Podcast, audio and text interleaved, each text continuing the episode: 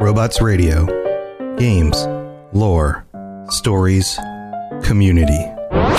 Just press play.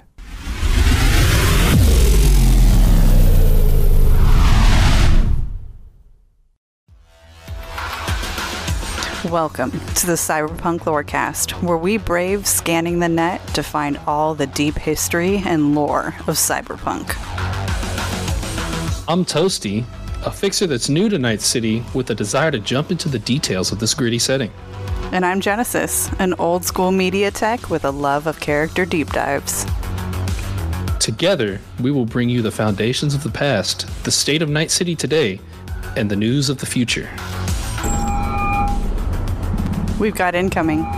Let's Delta.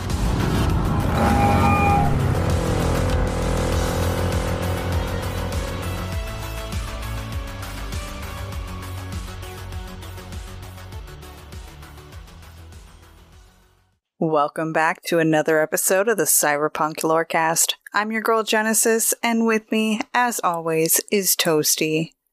Now, if you could safely view any major event that we have discussed so far, what would it be? Like a ghost Toasty is able to see the cloning of the cave lion, or would you want to be there when Johnny blew up Arasaka for the first time? You are one hundred percent safe in this scenario. Can't die. Can't. Nothing bad can happen. Nothing bad can happen. Hmm. Man, that's a tough one. Johnny blowing up Arasaka for the first time. That's a pretty good one. That's a really good one. Um, yeah, I guess I guess I'd probably go with that one. That's pretty good. That's yeah. pretty good. Yeah, mm, I think so. All right. That's, it does sound fun to be there. But, I mean, because there are so many big major events that happen throughout all of the lore that we have, so I was trying to give a couple of different options, but yeah, I was trying to like. I mean, it'd probably be something twenty seventy-seven related, if I'm being yeah. honest. Like, I don't know. I don't even know if it'd be like. I don't even know if safety would be a big deal there. You know, like, hmm, because it'd be cool to just like go. uh just like to any like the major stuff for for like like just the people, just go to one of Carrie's concerts or something. That's see that's the one that I had in my mind. I was like, I want to go to a samurai concert at their peak, you know, not when they were first starting out or anything like that, or not like the final concert before Johnny goes and blows up shit. No, I want to go to a samurai concert, backstage passes at their peak. Yeah, yeah, I think so. It'd be good. Yeah. All right. So for the scream sheets, I know that last week we mentioned, like, because we know that Sovoil is the seventh highest ranking corporation in the entire world. I tried to find the other five. I'm assuming that Arasaka is the number one, and that probably, probably right underneath them is Militech. But mm-hmm. then everything else in between, we don't really have numbers on. So I got a lot of fan theories, but I haven't found anything with actual lore backing to it. Um, but I'm going to keep researching, though. Maybe there are financial reports in a book or something somewhere that I can find, and we can base it off of that. Yeah, like we said, probably Biotechnica's, Biotechnica's in there. Petrochem's probably in there. I learned about a new corporation doing this research, so oh. I didn't realize. Yeah, there's a big corporation in China. Um, we'll get to that whenever we get to that. So, well, how about we get to that now? Since you mentioned it, we are traveling to China today. Uh, yeah, uh, continuing along the globe, we have covered Russia and all of that. So now we're moving just a little bit to the southeast and hitting up China. The other giant so, landmass. Yep. So, like much of the other uh, locations, um, history really diverges in the nineties um, with China as well.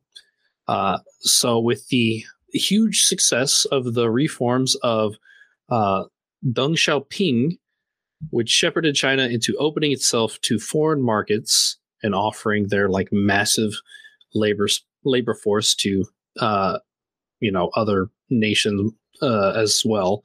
Uh, this led to a corrupt government as well as a corrupt form of barren capitalism. In response, Hua Yuqi, an ex-high school teacher, started a movement pushing for the return of Maoism and an agrarian policy.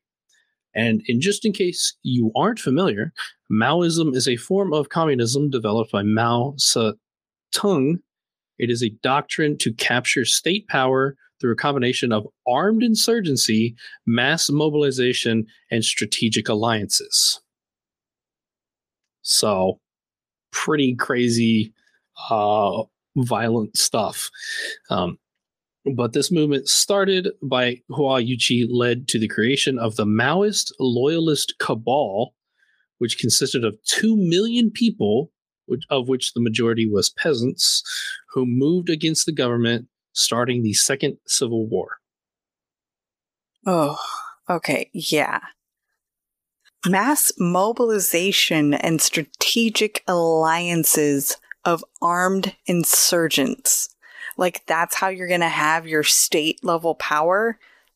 That's not good. That's the way they wanted it. Okay. By nineteen ninety-five, the M L C had conquered Guangzhou. This put the People's Liberation Army fighting a war on three fronts. In the west, they had faced a Great Tibetan Uprising. In the northwest, Muslim extremists funded by Soviet by the Soviet Union and its megacorp Sovoil. See episode one twenty-three from Soviet something with love, Russia in Cyberpunk. In the south, the Maoist Loyalist Cabal, or the M L C, allied with the Khmer Rouge of Cambodia. Is that Rouge or Rogue? I think it's Rouge. Rogue okay. Is R O G U. G U E, yeah. Yeah, so Rouge. Yeah. And not in a very good position there. Um, no, they're getting screwed from every side. That sucks. All right, but by ninety-seven, Britain had turned Hong Kong over to China, and the M L C spilled over into the new territories, sweeping through the countryside to Kowloon Bay. Riots in Hong Kong started to break out in ninety-nine, with the M L C starting to battle the triads and corporate forms in the region. Not long after, martial law was declared. The triads and corporations formed an alliance, while the Neo-Hong Kong Army reorganized to repel the invasion of the city. By two thousand two... Northern China was subjected to famine as wheat crops were wiped out worldwide, leading to a flood of refugees into southern China. By two thousand five, the M L C practically controlled all of southern China.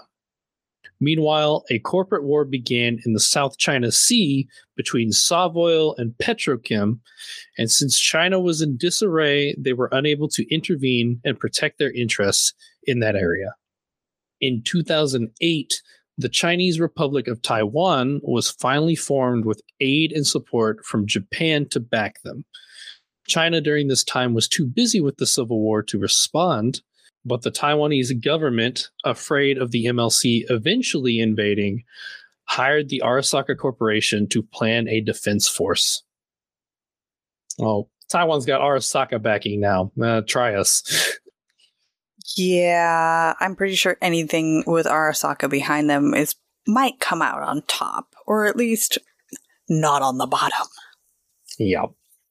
China, under leadership of General Jiang Shaxi, signed the China-U S Mutual Aid Pact, which after Militech formed a joint venture with C I T I C. Or the China International Trust and Investment Corporation, and the United States supplied China with arms and equipment. Several years later, in twenty thirteen, a cyber strike team assassinated Hua Yuqi.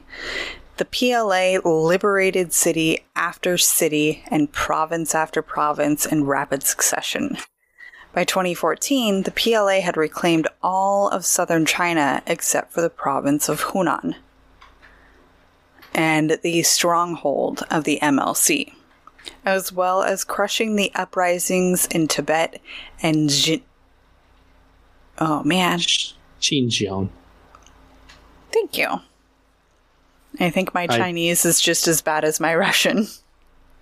I, um, fortunately, I took Chinese in high school.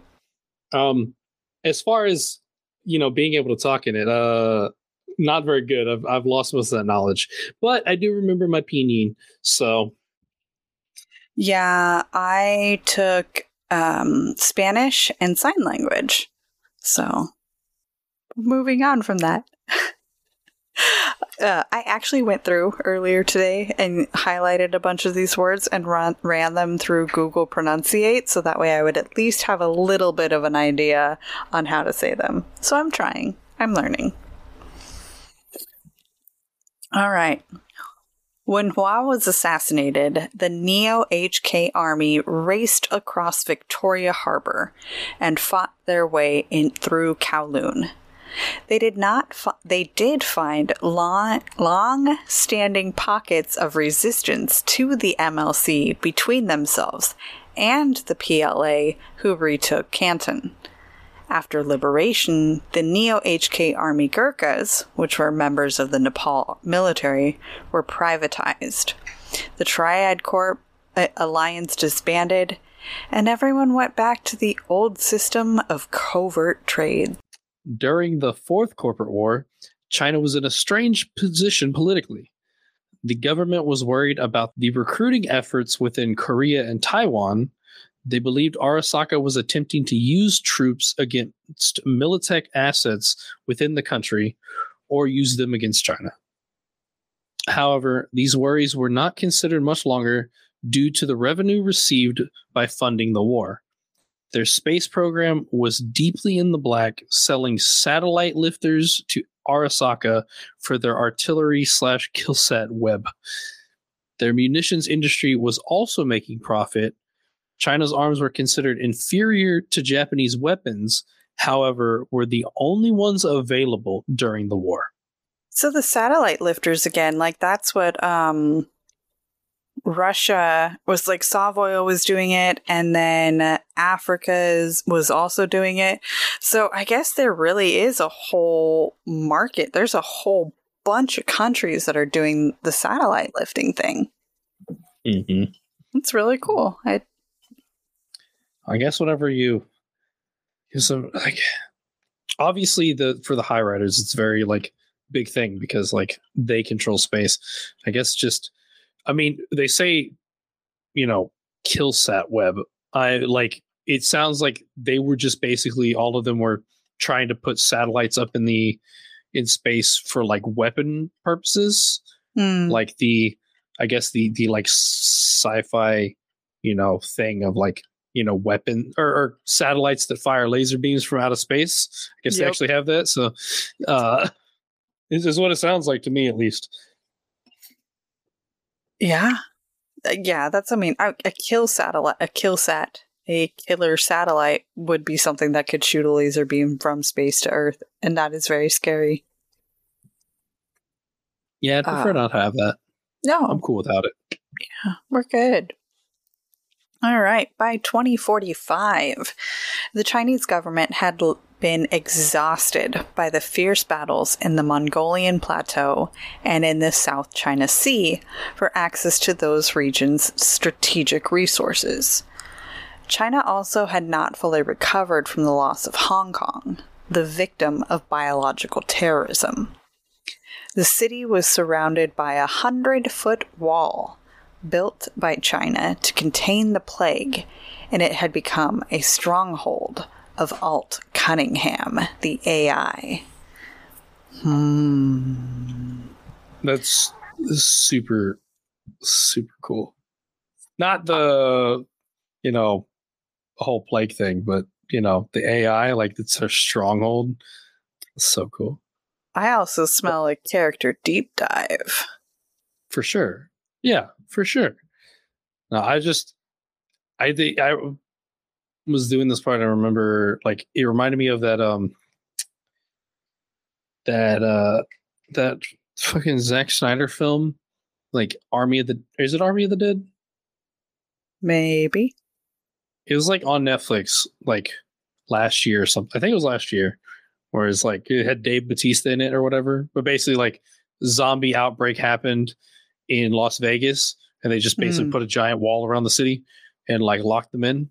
Yeah. Um, it's kind of it's kind of that. I guess just in this case, it's whatever whatever biological agent they they send into the air or yeah, but that's.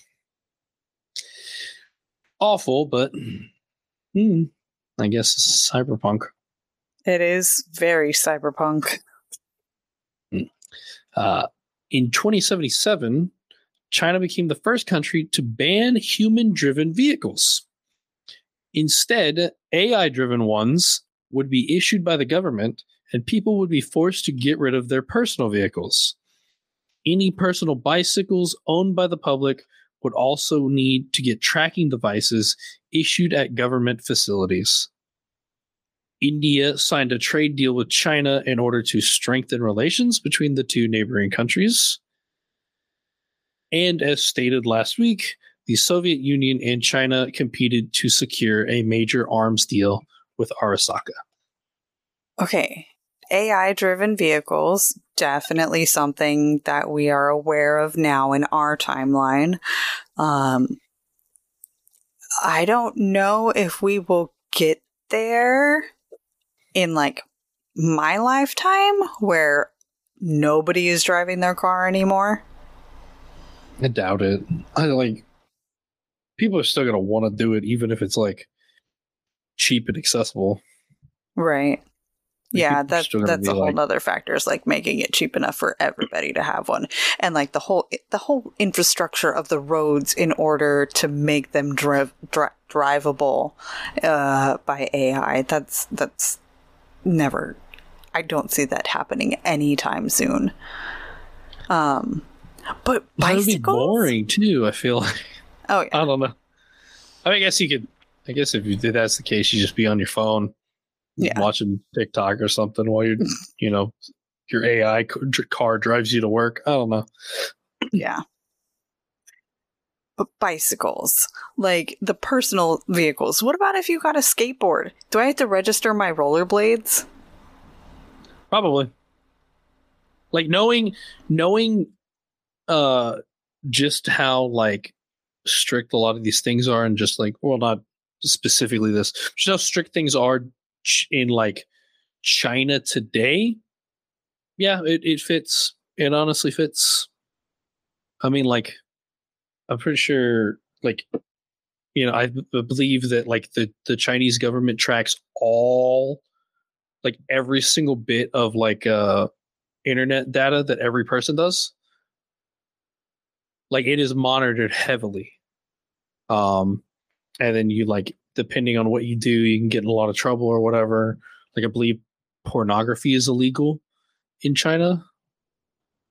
Um, I don't know. It's like, yeah, it's like a lot of heavy. It's, it's a lot. It's very strict. It's very like controlling uh, to some aspects. So having a tracking device put on your bicycle, yeah, that makes sense.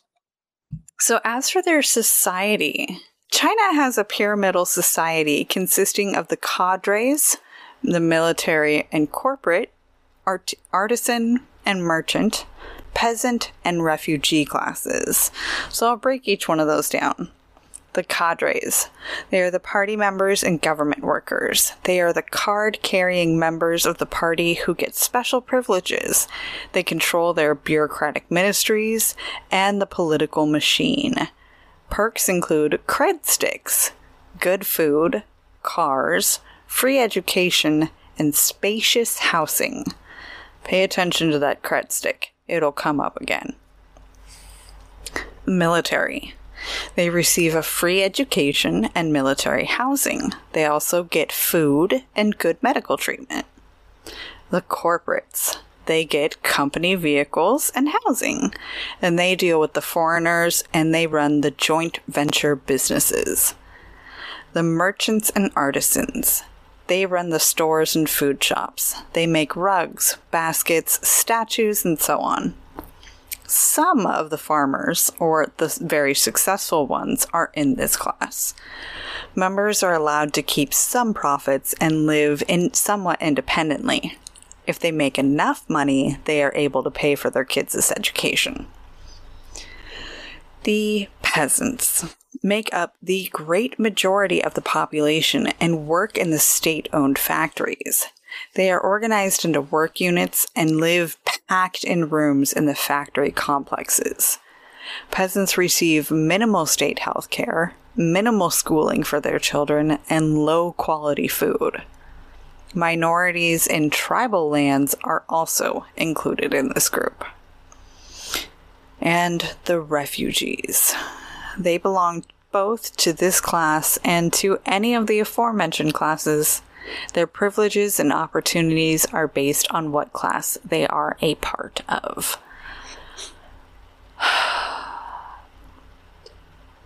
I think that the government should provide the most aid to the most people. Like, mm. yeah, I'm, I'm, I don't want to tirade tonight. I'm in a happy, good mood, so. Yeah, it's, it's always, it's always, I mean, just generally speaking, like, caste systems usually aren't, like, great. And granted, you know, that's in our, uh, the minds of us Americans, but, uh. Right.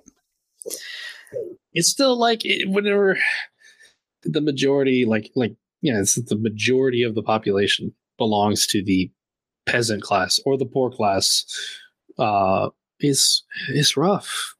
It's pretty rough.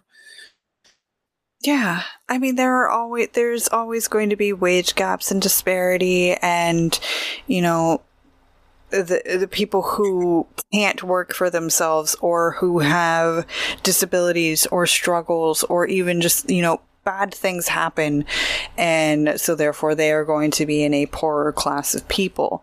I, but th- that doesn't mean that them as a person is a peasant or a poor person. No, those are the ones that the government needs to step in and help out the most, because they can't make their own money. No, no. Take the soapbox away, Toasty. Take it away. All right, all right, all right. Uh, moving on to the governmental structure.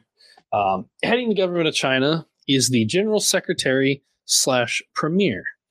Though they are two different positions, they can be held by the same person, which is currently the case. He leads the Committee of Communist Party Politburo, or the C C P P, which has twenty-five members. It oversees the Central Committee, the State Council, and several communist groups.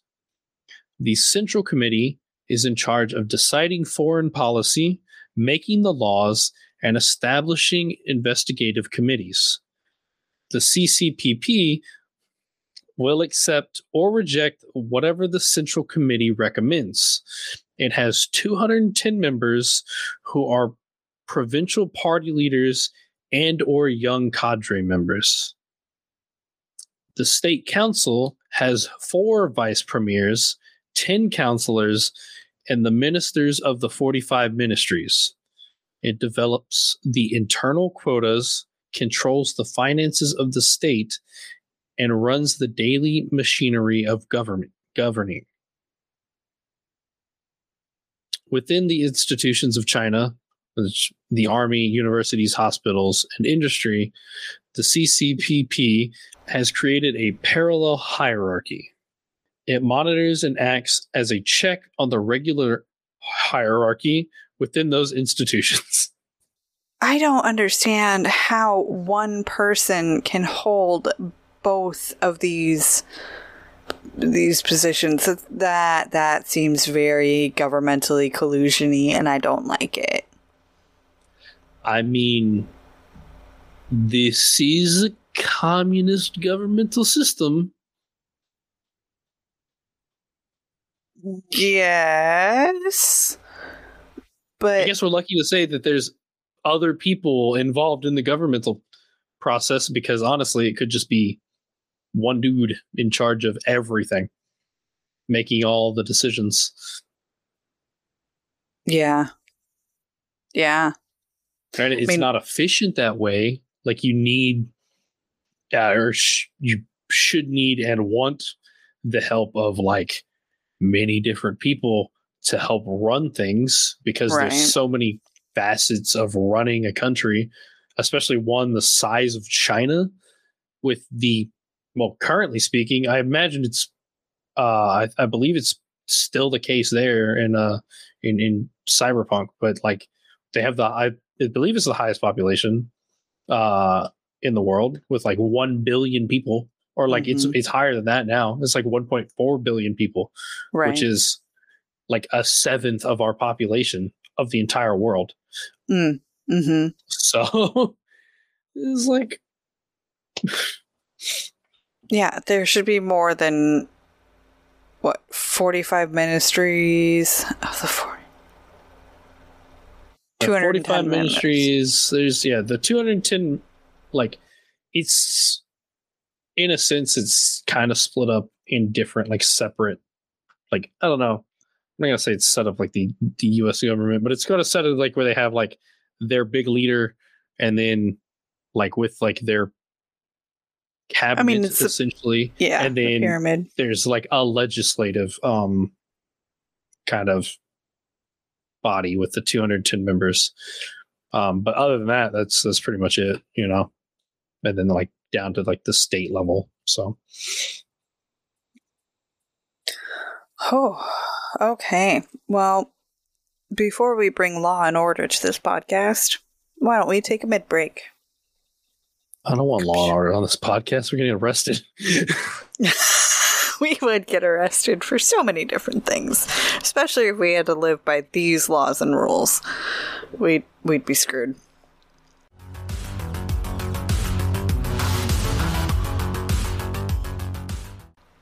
All right. Welcome to the middle of the show where we talk about the show and not the lore. Toasty, why don't you do the mid-break today? You, you can't just blindside me with this. I'm not prepared for this. What do you mean? What? Um, uh, fuck. I've done a mid-break one time, Jen. One time in my entirety of podcasting. Um, I guess... Anyways, since I'm doing it this time, you're going to get the craziest, most hectic mid-break uh, you've ever heard on this podcast. Um, but, of course, as always, we'd like to thank our patrons, uh, all seventeen of you. Uh, we really appreciate your support. Um, and uh, something Jen would probably say something like, love you from the bottom of our heart. But since I'm a cold son of a bitch, I'm not going to include that part. Uh, um, and also, we don't have any new reviews. I hate you so much. Uh, we don't have any new reviews this week.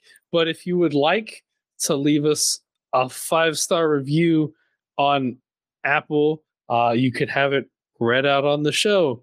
Or... Um, If if you don't want to do that, you can also leave us uh, a five-star rating on your podcasting platform of choice. Um, and we would also like to let you know that uh, we still have that wonderful little code at uh, Metallic Dice Games. Um, whenever you go and, and get whatever, uh, I, I don't. They have dice. I know that. They have other stuff, I think, but I know that they have dice. But uh, at checkout, you can enter uh, C P L C for Cyberpunk Lorecast uh, at checkout um, and get what is it, like ten percent off um, your order. And uh, we'll get like a little bit of kickback from that. So if you want to get, you know, some new dice for yourself for, you know, the awesome Cyberpunk Red campaign that you're starting up, or, you know, gift for a friend, um, go do that. Amazing. Yeah, good job. You're done. You're done. This is the last episode of the Cyberpunk Lorecast you'll be hearing ever. No. Jin has broken it. Oh, no, no, no. Uh, that was great. And I had no idea that I was about to say that. I just said it and then you rolled with it. So congratulations. Good job. I appreciate and love you from the bottom of my heart as much as I love our patrons. And yeah, no new reviews, no new patrons this week. And go to C P L C at metallic dice games dot com. And now Toasty hates me, but it's okay because I still love him. Love. All right. On with the show.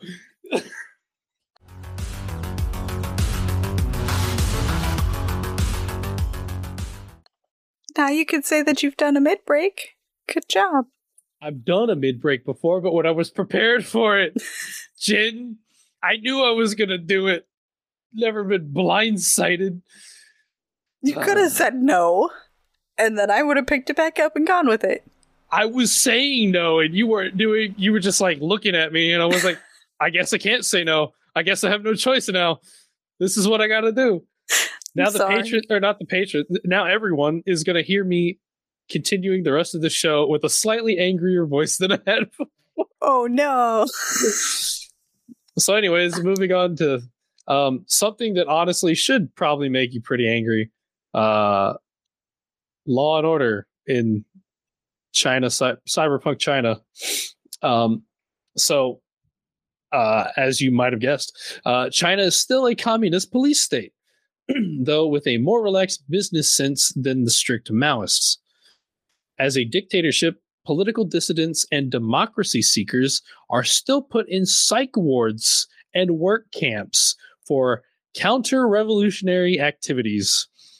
This serves as an example to ensure that everyone follows the infinite rule. Permits are required for everything from opening a shop to buying a T V to traveling abroad. And even though you pass all the tests, you still may not get it, as more backdoor Guanxi or like favor dealing um, or gaining more trust uh, is needed to cut the totalitarian red tape. Even though the M L C has long since been handled, China is still under semi-martial law. Capital punishment is used for everything from murder to theft. Public security often acts like judge and jury, especially if the offenders are only refugees. Those who are more well-off might make it to the courts before they are hanged or beheaded, but cadres can usually walk off with a party reprimand for anything short of murder, and sometimes even then. Public executions are the, the norm, with the bodies displayed afterwards as a warning to others. Those who aren't executed may be put in prisons, work camps, or prison factories to make goods for export. Like the Chinese say, make one thing serve two purposes. The most popular place for prisons is in the Three Furnaces area in Xijin, where the extreme heat keeps the inmates sedated. All Chinese prisons are high security. Oh, I, I I would be dead. Big time dead. I, I can't believe this. This is insane. Well, maybe it's because they need to keep their population down? Like, for theft. Is it even, is it even like a concern? Like, is it even a concern in Cyberpunk? Oh, like, that's a good point. Population's so fucked regardless, but like, they're just... Just because the M L C, they, they just like it made everything like shit. I mean, like, I only hear about stuff like this on like, like fictional works usually. Like this level? Yeah. Like, damn. I mean, a beheading for a theft. That seems insane. I mean, but I guess, yeah. Mm. Or, you know, yeah, like, or the, the, the, like, war crime of, like, putting them in, like, super hot prison so that they don't, like, they don't have the energy to revolt ever. Like, the fuck? There is a prison like that here in the States. Um, where it is an outdoor. Yeah. So I will do a little bit of research on this and talk about it next week because I want to get my facts straight, but it is a outdoor prison. I watched a documentary on it. It's basically you get tents, just a couple of big open tents, and that's where the entire prison is. And people can't leave because the temperature gets over like one hundred ten degrees out there. So even if you make a run for it, you're just going to run out into the freaking desert and it's you're going to die out there. I will have to do more research on it. Yeah. Okay, weapon laws. Let's move on to that. Um, because the weapon laws are also very strict. For civilians, nothing more than a ten round capacity handgun and minimal body armor is allowed.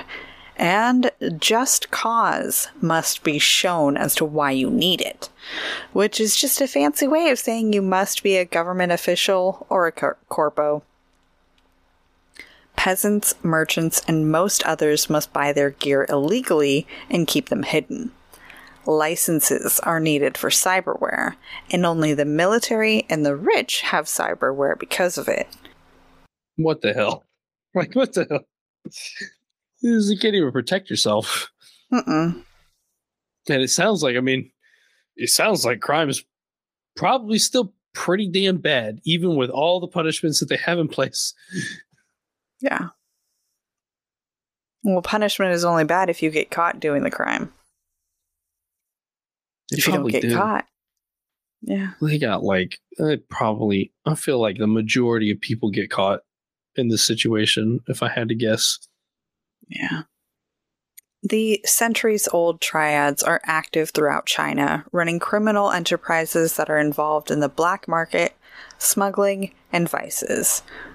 Within China, there are also gangs, some of which evolve into triads. Fortunately, due to the restrictions on cyberware, these gangs are nowhere near as dangerous as the gangs in the U S or in Europe, due to them being far less lethal and less psychotic. Which, yeah, if you can't cyber up, you can't go cyber psycho. Um, and if you can only carry around ten bullets at a time, you can't really do a whole lot of damage to people. Yeah, these are definitely more like. I mean, specifically what it says, like with uh, black market smuggling and vices, is yeah. Like, you can't do any like of the violent crimes because of the restrictions. So, you know, put it up to money laundering. You know, that's what we got to do. Uh, moving on to uh, a facet uh, of that uh, definitely has more access to all of these things: the military. The People's Liberation Army has ten point five million men and women under arms, a force more than five times as large as the combined assets of the neo-Soviet regular armed forces and corporate forces. Unlike the E E C, the United States and Japan continues to practice industrial-scale warfare. The Army's equipment is a couple of generations behind that of Militech and only slightly inferior to the equipment of the N U S A Army. It prefers using long-range artillery to soften up the opposition before sending in the troops. P L A soldiers are effective on various types of terrain and far better than American soldiers at hand-to-hand combat. The Navy has numerous ships, but most of them are surface vessels. Its equipment is on par with that of the N U S A Navy. Due to their rivalry with Japan, the need to deal with Taiwan, and kick Sovoil out of the South China Sea, the Chinese are starting to build more submarines. While the Air Force itself is small and dated, it does possess a vast arsenal of missiles, including nuclear-armed ones. China has cruise missiles with a range of two thousand kilometers and an intermediate-range ballistic missile capable of covering most of the Soviet Union. Wait, that that's a big space. That's yeah. That, that, that was what eighty-two thousand, eighty-two million miles. So what we yeah, what? something like that. I I think so, something like that. Holy jeebus, that's that's a big bullet. yeah, yeah, that's ridiculous. When it comes to the elite forces of China, it is where the Chinese shine. Their special forces have Militech equipment and training. They are selected at a young age from either elementary or middle school. Chinese elite troops are the equal of the N U S A special forces. Okay. Yeah, they got child soldiers. Uh, mm. I need clarification on this from somebody who knows more than I do. That, okay. Selected at a young age from elementary or middle school. Okay, yes, I obviously full, ho- full wholeheartedly disagree with child soldiers. The next sentence. Chinese elite troops are the equal of the N U S A special forces. Does the N U S A also have child soldiers, and our child soldiers are equal to Chinese elite troops? Or are they saying that their little twelve-year-old with a handgun is as good as my military-trained official in his mid-twenties? I believe it's the latter, Jen. I believe it's the latter. Both options are scary, and I do not like them. I think it's the latter. Uh, uh, somebody, somebody, uh, hop in the Discord, give us a confirmation on that, or we'll look it up for next uh, for the scream sheet uh, next episode. Um, but yeah, I'm pretty sure it's the latter. I don't They're- like either option, but okay. Um, I also had another question on something. I like the fact that they also have women in their armed forces. Good job, I guess. Specifically considering, I think of like uh, women in China are typically considered inferior to men, like nowadays. Mm-hmm. Um, yeah, that honestly, that's just um, you know, a step, yeah, in the right direction, but you know, to counteract their like twenty bajillion steps in uh not as nice direction, in the child uh, direction. Yeah, yeah, yeah, that's not good. Yeah, yeah, a real a real one step forward, sixteen and a half steps backwards on that one right there. Okay. Um let's move on to something a little less controversial and talk money. Uh, thank you for assigning the accountant all the discussions about money. I, I, you know, I just split them up going down the line based on you starting and then me going after you. So it just came around to this, but you're welcome. All right. China uses the yuan, the yuan, and mainly uses paper money. The official exchange rate is one euro dollar for four yuan. The actual rate is about twelve yuan for an eddy. All Chinese companies must pay their people in yuan. Most businesses in China deal only in yuan. It is only in the big cities, in the international banks, and Guilo hotels that they have the C T Ds and can exchange Eurobucks, American dollars, or yen. Shanghai Bank, Sumitomo, and American Express World have offices in Beijing, Shanghai, Hong Kong, and Chengdu. China would like to establish a cred system, but the logistics of cred shipping over a billion, with a B, peasants is nightmarish, and most people make too little to even bother with it. The only ones who have cred chips now are the cadres and the corpos, and some rich army personnel and merchants.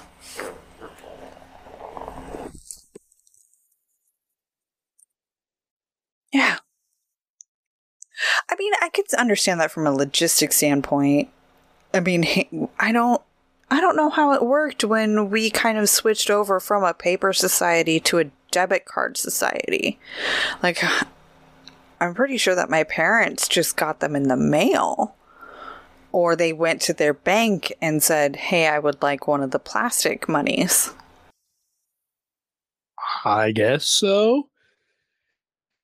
How does cred shipping work? Is that like actually...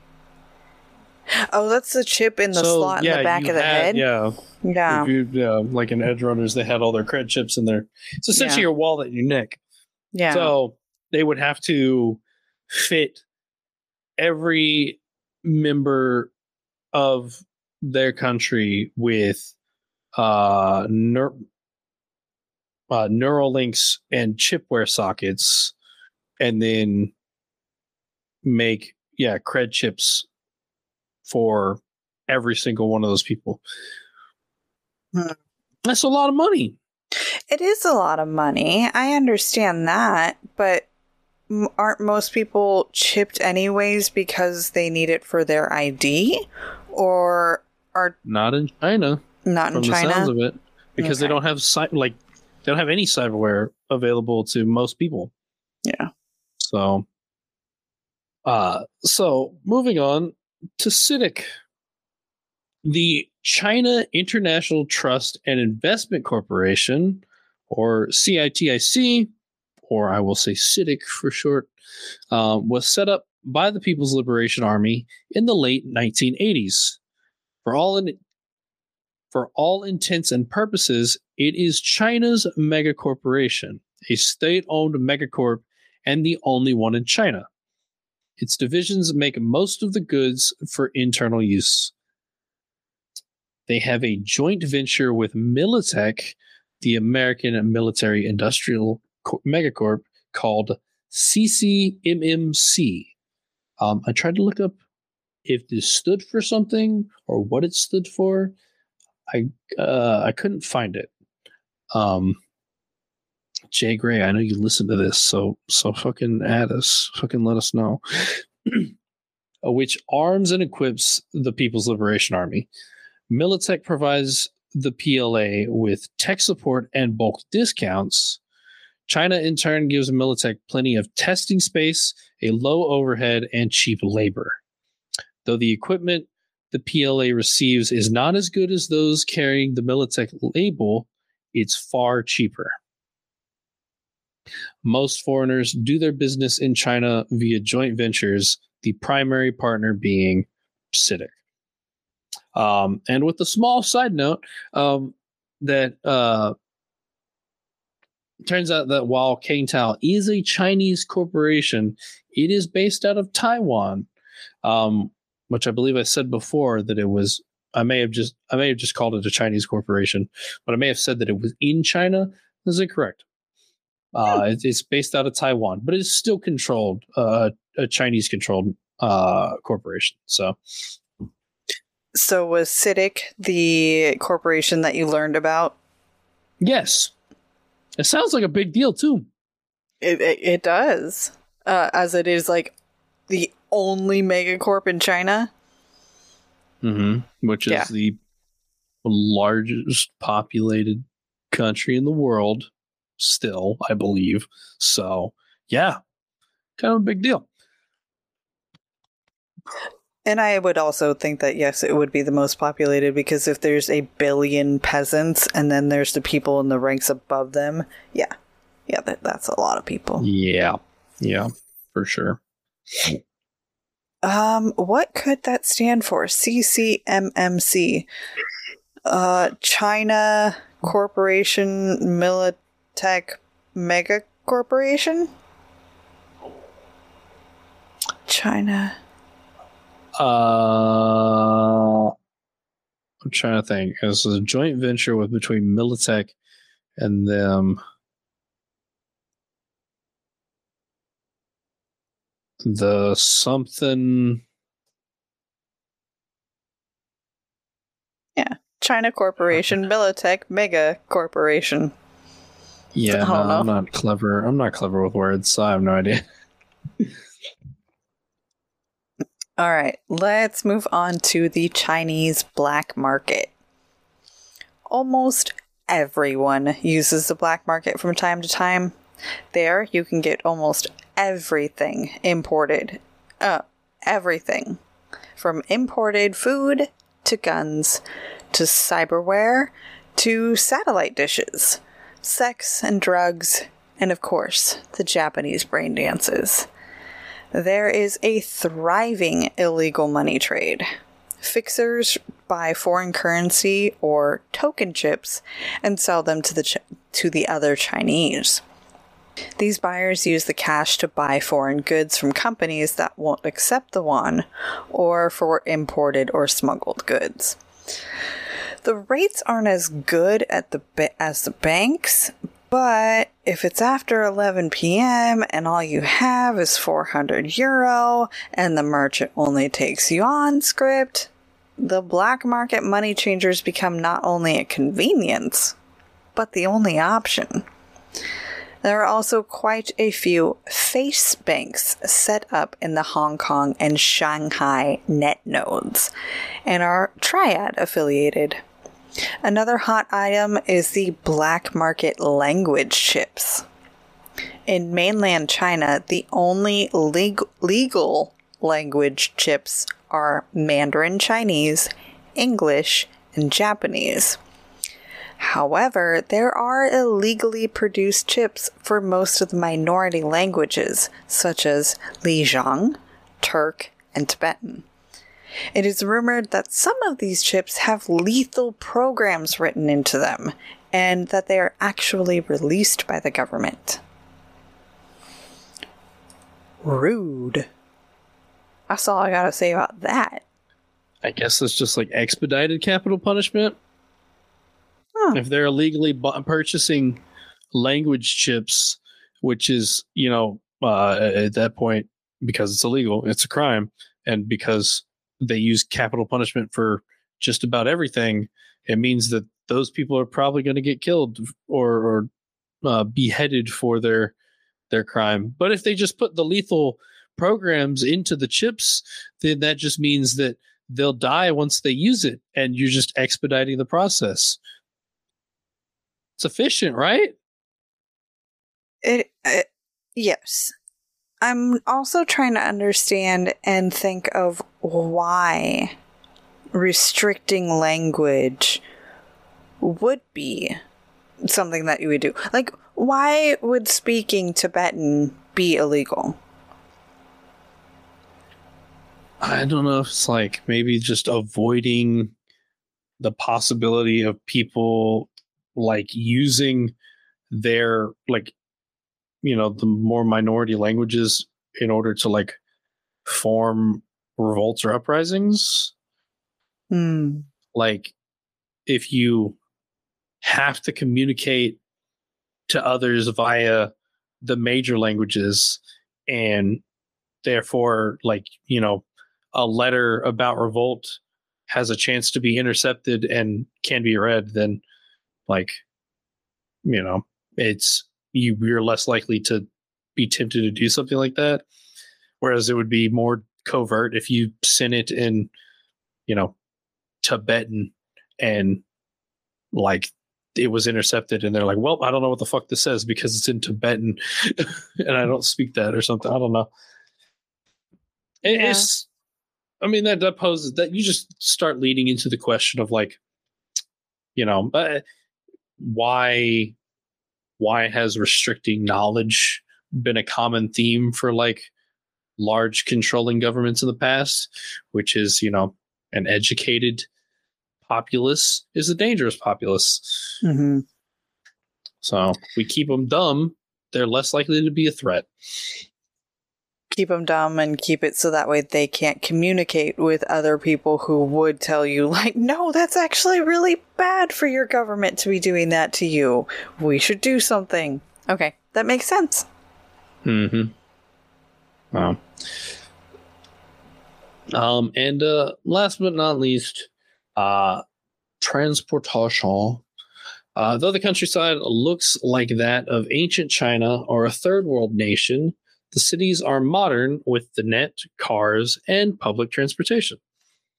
Like the cities in the West or Japan, the skylines are made up of skyscrapers. Most of this transportation is done by train.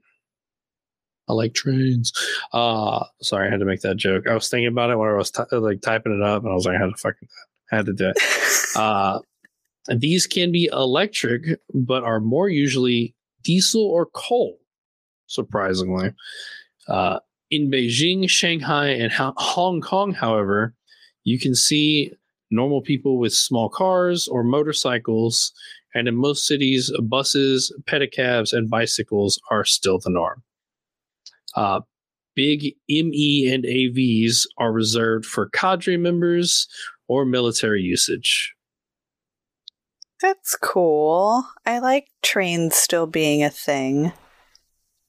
I don't like them using diesel or coal. We definitely need to move away from that. Like, we're doing that now. Yeah, get with the times, China. Everyone's on that Chu two shit. Right? God. Oh. What Although...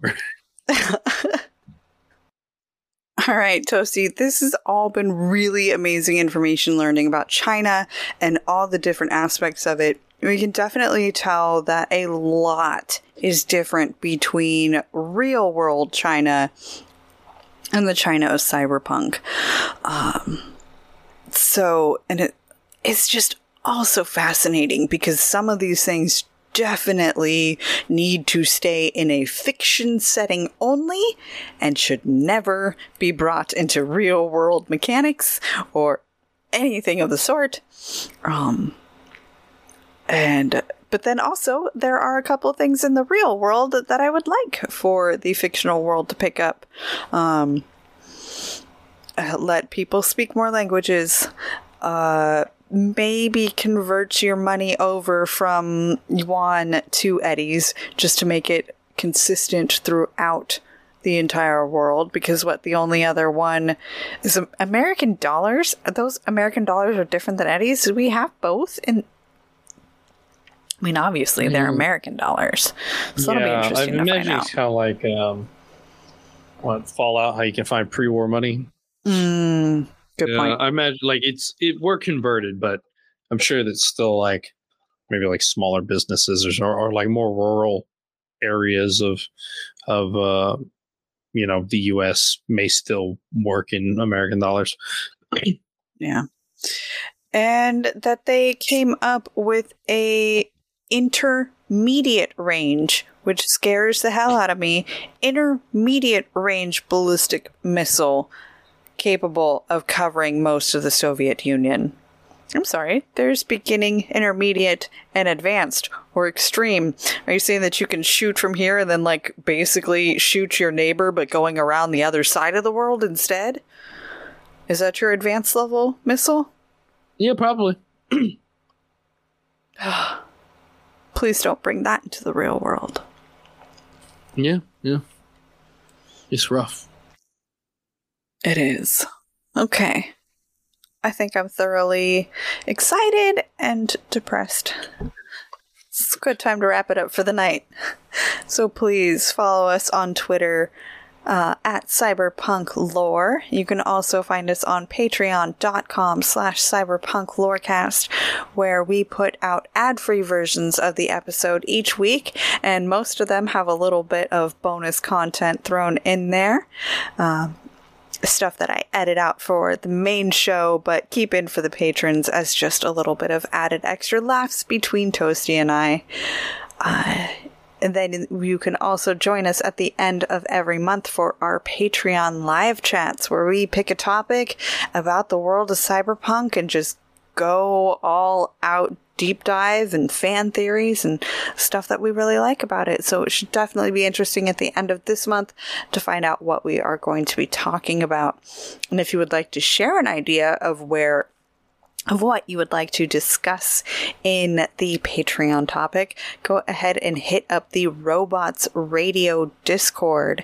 A link to that is in the description, and say that you are a fan of the Cyberpunk Lorecast and you will be added to our channel, uh, where we have some really cool pictures being thrown around, some interesting lore dumps. It's It's a great place on the internet, so come and join us.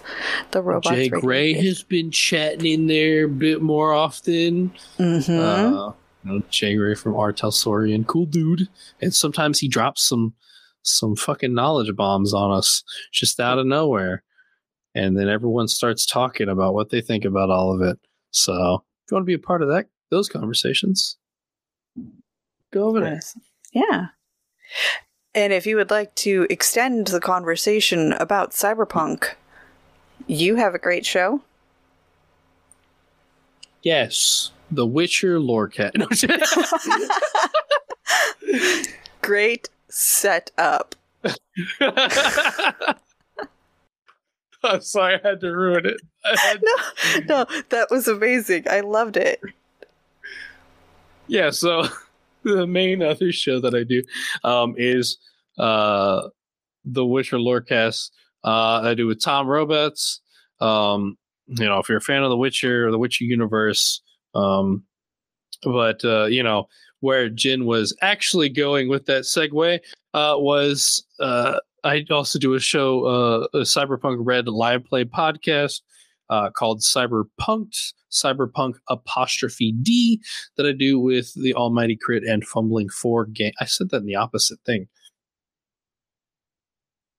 That I do with the Fumbling Four and Almighty Crit gang. I mean, but the Almighty Crit and the Fumbling Four gang is still correct. It felt wrong coming out of my mouth, so. I know that feeling and respect that. If you would like to listen to more of me, I am one half of the Two Girls, One Ship podcast, where we analyze, rate, and review all that the world of video game romances has to offer. We, tomorrow night, we are starting Mass Effect three romances. And I've been waiting for this one. So.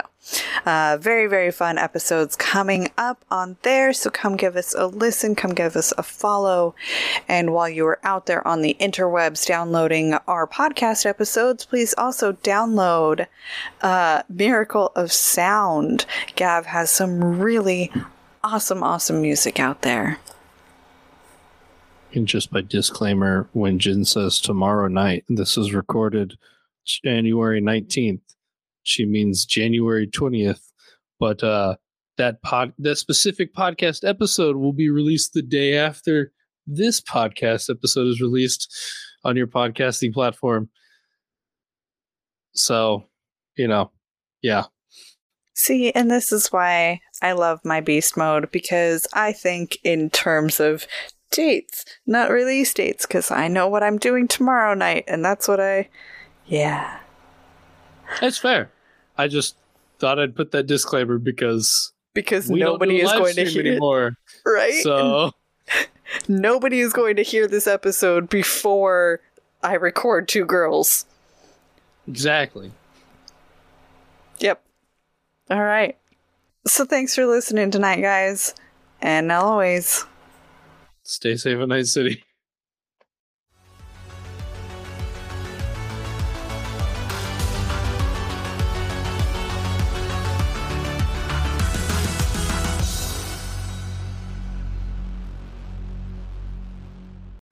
Ever wanted to be a content creator but had no clue where to begin? Come join me as I sit down with content creators that have already faced the challenges you're up against as they discuss the tips and tricks that help them be successful. Here on The Content Creator's Guide, available wherever podcasts can be found.